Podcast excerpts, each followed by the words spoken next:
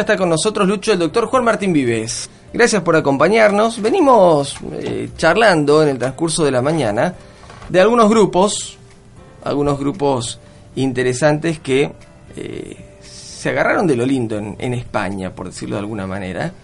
Eh, se han enfrentado con dos posturas totalmente distintas, pero decíamos, curiosamente, enarbolando la misma bandera, la bandera de la libertad, de la libertad de expresión, eh, y con ataques hacia el otro por no respetar la libertad eh, propia.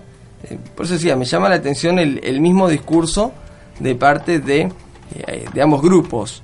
por un lado, Crisalis, que decíamos es esta asociación de familias de menores transexuales. por otro lado, Hazte Oír, una organización católica que también va eh, compartiendo sus ideas en diferentes partes de España y, ahora ya ha trascendido las fronteras nacionales y ha tenido alguna participación en, en Estados Unidos. Eh, y decíamos, y en todo esto, ¿dónde está la libertad? ¿Dónde está el punto de equilibrio?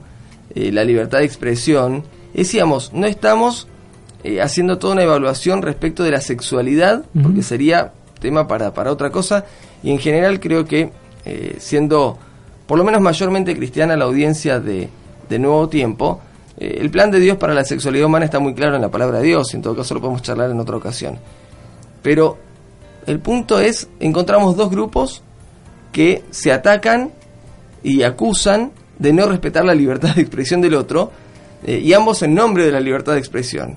Entonces uno dice, bueno, ¿dónde está el equilibrio?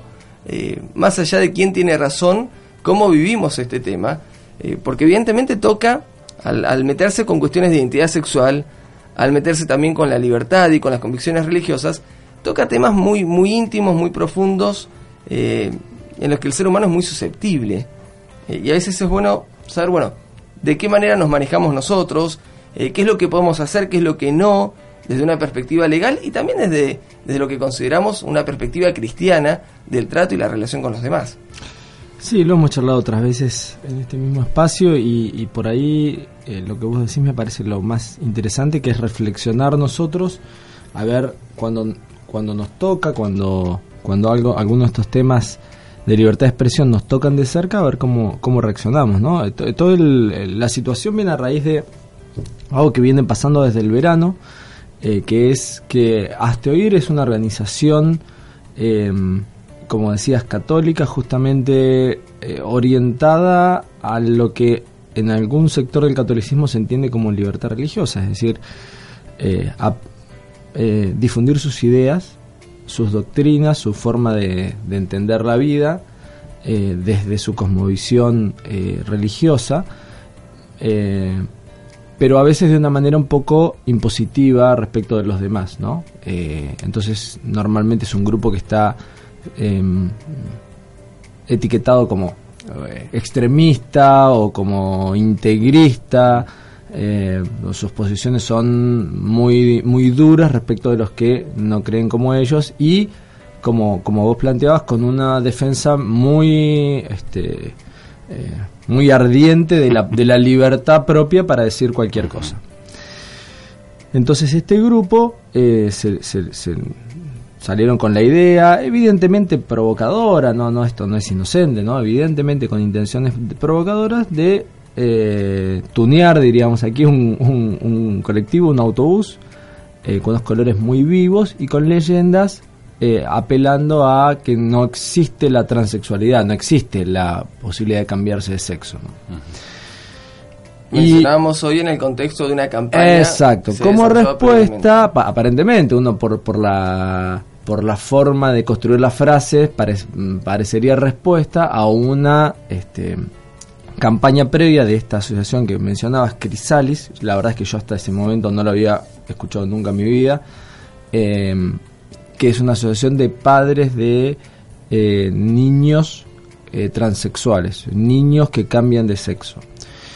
Ya de por sí, niños que cambian de sexo es un tema este, muy, muy complicado.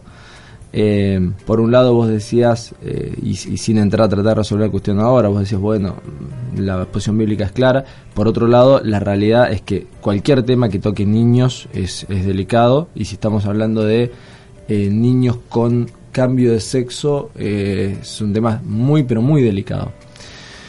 eh, es una realidad que existe y hay chicos y familias que para bien o, para mal, contentos no contentos, nos guste o no nos guste, pasan por esa situación. Quiero decir, hay, hay personas que se sienten afectadas. Cuando vos decís, eh, mira, la transexualidad no existe o lo que vos estás haciendo está, hay gente que se siente afectada.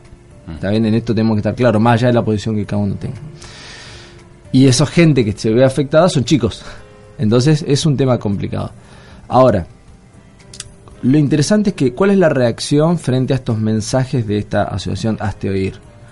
De, la reacción es de intolerancia, a su vez, ¿no? Eh, la reacción es de prohibición, es, un autobús que lo tunearon y circula, esta, esta es la idea. Eh, de paso, también eh, es una especie de reacción o de... En la televisión dicen, un, ¿cómo es? Un homenaje cuando copian algo, ¿no?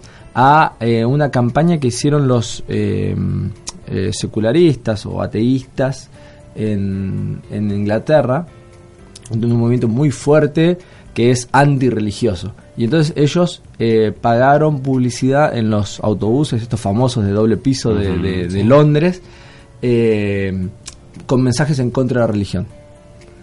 ¿no? Entonces, bueno, una idea híbrida, un poco le, en contra de lo que decía, o sea, dando la versión opuesta a la que dice Crisalis y también utilizando este medio de, tunear un, colectivo, un autobús, y entonces el autobús sale y da vueltas. Eso es todo lo que hace. Claro, inmediatamente se armó un revuelo, no podía, no podía circular, le prohibieron circular. Eh, muy interesante que le prohibieran circular en algunas ciudades, esto es en España, ¿no? Eh, comenzó en Madrid, pero después quería ir a otras eh, regiones y ciudades. Hoy llega a Sevilla. En algunos, ah, sí. Hoy está llegando a Sevilla. Vamos a ver si llega. Bueno, la cuestión es que eh, le prohíben circular, por ejemplo, por que no cumple con la normativa de, de los de, los vidrios eh, que los tiene que tener eh, liberados, digamos, no, puede estar tapado con un ploteo, o porque no tienen la autorización de no sé qué, o por cuestiones formales, pero en realidad el, el, tema de fondo es, les molesta el, mensaje que, pone ahí, o les molesta por lo menos las repercusiones del mensaje, porque ya sabes que se va a armar manifestación y esto. Eh, en otros casos directamente fue prohibido por denuncias de incitación al odio y la violencia y en los casos más extremos, como pasó en, en, Nueva York, directamente fue agredido eh, físicamente, digamos, le tiraban piedras, lo, lo, lo, escribieron con, eh, con aerosol, con pintura en aerosol y esto. Entonces, la reacción fue eh, en todos lados, en, algunas, en algunos lugares más violenta, en otros menos, pero de, de, mucha intolerancia respecto del mensaje. Y con la denuncia siempre de que es un, un mensaje que genera odio y eh, violencia, ¿no? promueve el odio y la violencia. La realidad es que si uno mira el mensaje, es un mensaje no, no, no parece ser de buen gusto ni la mejor elección salir con, insisto, ¿no? hablar de chicos eh, y de familias que pueden estar equivocados o pueden estar acertados, pero salir así a confrontarlos abiertamente en sus sentimientos más íntimos no parece la mejor idea. Pero tampoco parece que haya una incitación a la, violencia ni al odio. Es un mensaje relativamente neutro de el que nace varón sigue varón, el que nace mujer sigue mujer. Eh, por lo tanto, no hay explícitamente una incitación al odio ni a la violencia. Maten a todo el que... No, esto sería una incitación a la violencia. Este, no permita que ese chico entre a la escuela, eso sería una incitación al odio. Ahora, decir yo pienso que las cosas son así, em, puede ser de mejor gusto o peor gusto, pero no es directamente una incitación a la violencia. Lo que pasa es que, como, como vos decías bien, nos hemos eh, nos estamos volviendo em, cada vez más intolerantes a los que piensan de manera distinta.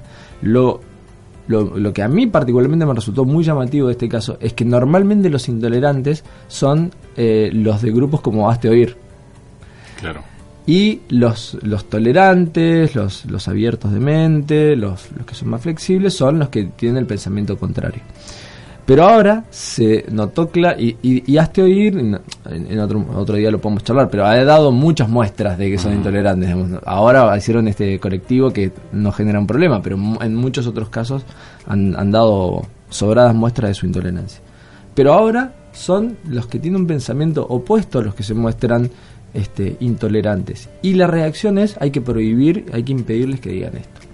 Entonces, eh, el colectivo fue cambiando el, el, el, rótulo ese que tenía, porque entonces decía, esto es entonces le, le dejaron el mismo mensaje, pero le pusieron signos de pregunta, como diciendo, no afirmamos ni negamos. ¿Será que los varones siguen siendo siempre varones, las mujeres siempre mujeres?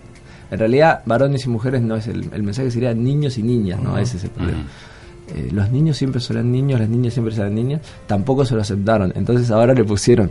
Eh, los niños tienen censurado, ¿no? Las niñas tienen censurado, porque eh, dice que los censuran, que un poco es el juego de lo, que ellos están tratando de mostrar, ¿no? De que no los dejan eh, decir. digamos que esto está, teniendo una prensa bárbara. Claro, claro, claro, sí, sí, sí, sí. Ahora. Y a su eh, vez, el grupo Crisalis, a partir de la reacción de Astoir, tuvieron una repercusión y una prensa que no habían tenido hasta ese momento, con los 150 carteles que habían pegado en algunas localidades del norte de España. O sea, hasta ahí había llegado. Eh, eh, es así y, eh, a ver, en el fondo hoy muchas cosas se definen mediáticamente mucho más que, jurídicamente. Pero lo que me parece interesante es ver los tipos de reacción, ¿no? Frente al discurso que no me gusta y frente al discurso hasta intolerante, si uno quiere, mi reacción es ser intolerante y prohibirlo. Hay un problema muy, muy complicado de fondo que, excede lo que nosotros vamos a charlar acá, que es el de la tolerancia de los intolerantes, ¿no? Es decir, por ejemplo, en una democracia. La democracia eh, puede participar todas las formas de pensar. ¿Pueden participar también los, anti, los antidemocráticos? Se, presenta Hitler a las elecciones. Podemos. Este, bueno, de hecho, Hitler se presentó a las elecciones. claro. o sea, ganó las elecciones. Entonces, hasta qué punto tenemos que tolerar a los, a los intolerantes. Pero me parece que en casos como este estamos lejos de ese extremo. Quiero decir, esa es una discusión muy complicada.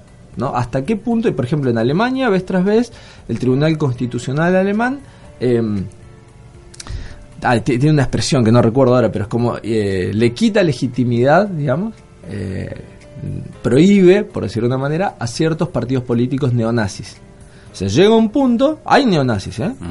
Eh, pero llega un punto en el que el Tribunal Constitucional dice, no muchachos, se pasaron de rosca, no pueden participar de las elecciones. Eh, o sea que esa tensión está. Pero en este caso estamos lejos de ese extremo. O sea, estamos hablando de discusiones de, de, grados de intolerancia, me parece a mí, dentro de lo, de lo permisible. Entonces, ¿por qué prohibir al que piensa distinto? ¿Por qué prohibir al que tiene otra forma de ver las cosas? ¿no? Y me parece que esto es lo que nos tiene que hacer reflexionar. En España, en Estados Unidos, pero entre nosotros también. Eh, lo hemos charlado aquí mismo al revés, ¿no? Respecto de eh, cuando los agredidos son las personas religiosas. Y cuando eh, ahora mismo, hace poquitos días en España, estaban también con un, en, estado de, de, ebullición porque en un desfile una, una perdón, no sé bien cómo se dice, un, drag queen, una transexual, estaba eh, disfrazado de em, Virgen María, una especie de mm, representación, digamos, de la Virgen María bailando arriba de una comparsa. Entonces, ahí salieron eh, los, los que se sintieron afectados, los católicos, a decir, ¿cómo puede ser? Esto afecta a mi Hay que prohibir esa, esa manifestación. Y entonces uno piensa, ¿por qué vamos a prohibir una sí y la otra no? ¿Qué hacemos? ¿Prohibimos todo? Directamente este, nos miramos, nos miramos y hacemos así con la cabeza nada más, mm, mm, porque no podemos ni hablar, porque cada cosa que digamos alguien se puede sentir eh, afectado, entonces hay que prohibir absolutamente todos los discursos.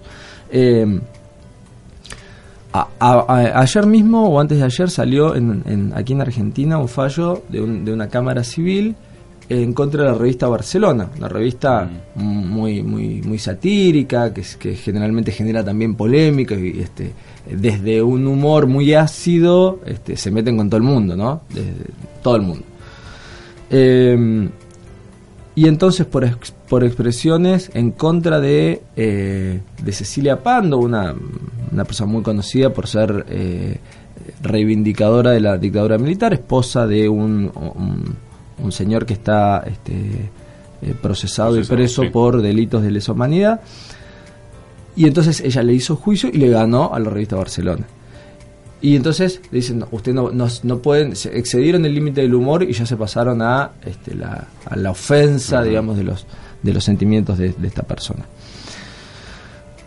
y tenemos ejemplos para hacer dulce, digamos. Cada, cada cosa que alguien diga, sobre todo cuando estamos eh, en, provocaciones, los de Barcelona son provocadores, los de Asteoir son provocadores. Siempre va a haber personas que sientan este, este, tema de la comparsa, esta que les contaba, son provocadores. Entonces siempre va a haber personas que se sientan ofendidas. El punto es, ¿hay un derecho a no sentirse ofendido? ¿Hay un derecho a que no nos ofendan? Por más eh, antinatural que nos parezca, no existe ese derecho. No existe el derecho a no ser ofendido. No, pero las calumnias y las injurias no son a no ser ofendido. Son a que no se digan eh, cosas de nosotros que no son ciertas o no son a que directamente nos agravien. Pero no a que algo que vos digas a mí me ofenda. Yo soy hincha de River y vos decís, este, no, los jugadores de River son unos perros. Ay, a mí me ofende muchísimo lo que estás diciendo, no lo puedes decir. No lo puedes decir porque me ofende. No, no se puede, esto no existe, esa protección de los sentimientos no existe, ni de los sentimientos religiosos, pero ni de los otros tampoco. Por, más que esté mal una actitud de esa, pero no tenés herramientas con las cuales... Es eh, tal cual, y estás dando en el clavo. No quiere decir que sea buena idea hacerlo, no quiere decir que sea buena idea hacerlo. No es recomendable. Creo que nosotros incluso eh, para dar un ejemplo concreto, nosotros acá tratamos temas muy delicados y nos podremos equivocar, pero tratamos de hacerlo con el máximo respeto por todas las partes involucradas, porque no es nuestra intención ofender a nadie.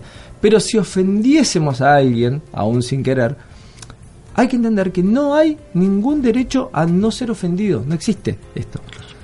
Eh, a que si alguien dice algo y eso va en contra de lo que yo pienso y por lo tanto me ofende, entonces este, hay que prohibir esa, esa expresión. Lo dijimos cuando, eh, cuando fue el tema de, las caricaturas de Mahoma y, este no los los, eh, los musulmanes tienen que entender que no tienen derecho a no ser ofendidos. Si alguien dice, no, a mí me parece que Mahoma no, no, no era un profeta, no te puedes ofender. O sea, te puedes ofender, pero no tenés legalmente no tenés ningún derecho a reclamar que la otra persona no diga eso. Eh, no, no tienen eh, derecho, como hemos mencionado algunas veces acá, los cristianos, cuando se hace alguna expresión artística y esto o que, nos resulta ofensiva, no tenemos derecho a prohibir esa expresión. Y no tienen derecho tampoco las personas que son antirreligiosas o que tienen un pensamiento fuera de la religión a no ser ofendidos. No tienen ese derecho. Entonces, prohibir siempre es eh, la peor de las soluciones me parece a mí. Y esto no importa el partido político que uno sea, el, color ideológico que uno tenga, siempre prohibir las expresiones es la, peorcita de las soluciones. Porque, y, me parece a mí que aquí está el, el, de la cuestión, cuando prohibimos la, la expresión ajena, al corto tiempo la expresión que va a ser prohibida es la nuestra propia. Estamos sentando bases y precedentes para que se restrinjan cada vez más las libertades. Cuando prohibimos a los demás, lo que va a pasar es que eh, pestañaste y te van a prohibir a vos. Entonces, em, reflexionar sobre nuestra propia actitud sobre las cosas y recordar una frase eh, que, compartí ahí en en el blog que es una frase de un autor este, romano, pero me parece que tiene mucha vigencia. Dice, el verdadero modo de vengarse de un enemigo es no parecérsele. Bueno, no sé si en este caso está bien hablar de enemigos, digamos, son personas que piensan distinto.